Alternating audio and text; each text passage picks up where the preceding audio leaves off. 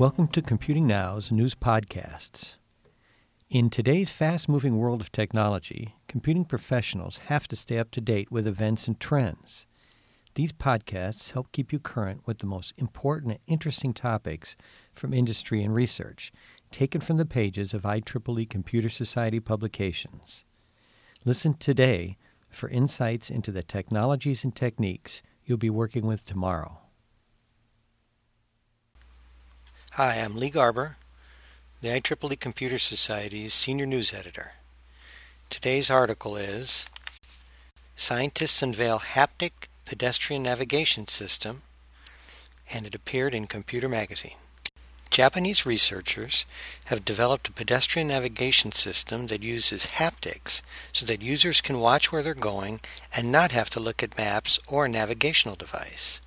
The researchers say their HapMap system could be particularly useful for the visually impaired.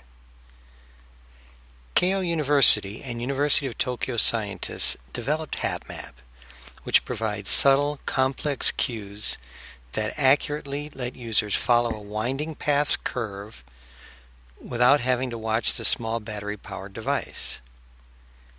Typically, pedestrian navigation systems are limited to simple cues such as walk straight ahead even if a pathway has many curves.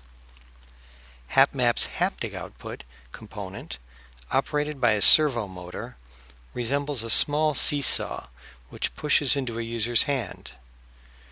When the display tilts right or left, it tells the pedestrian to walk in the indicated direction. When the display doesn't tilt, the user walks straight ahead.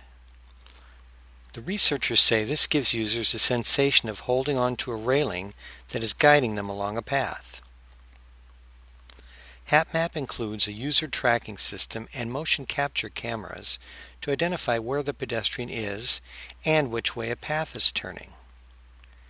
This enables the system to automatically control the haptic feedback in real time and offer accurate, detailed navigational information. In the future, the researchers hope to enable HapMap use in conjunction with GPS and other navigation systems.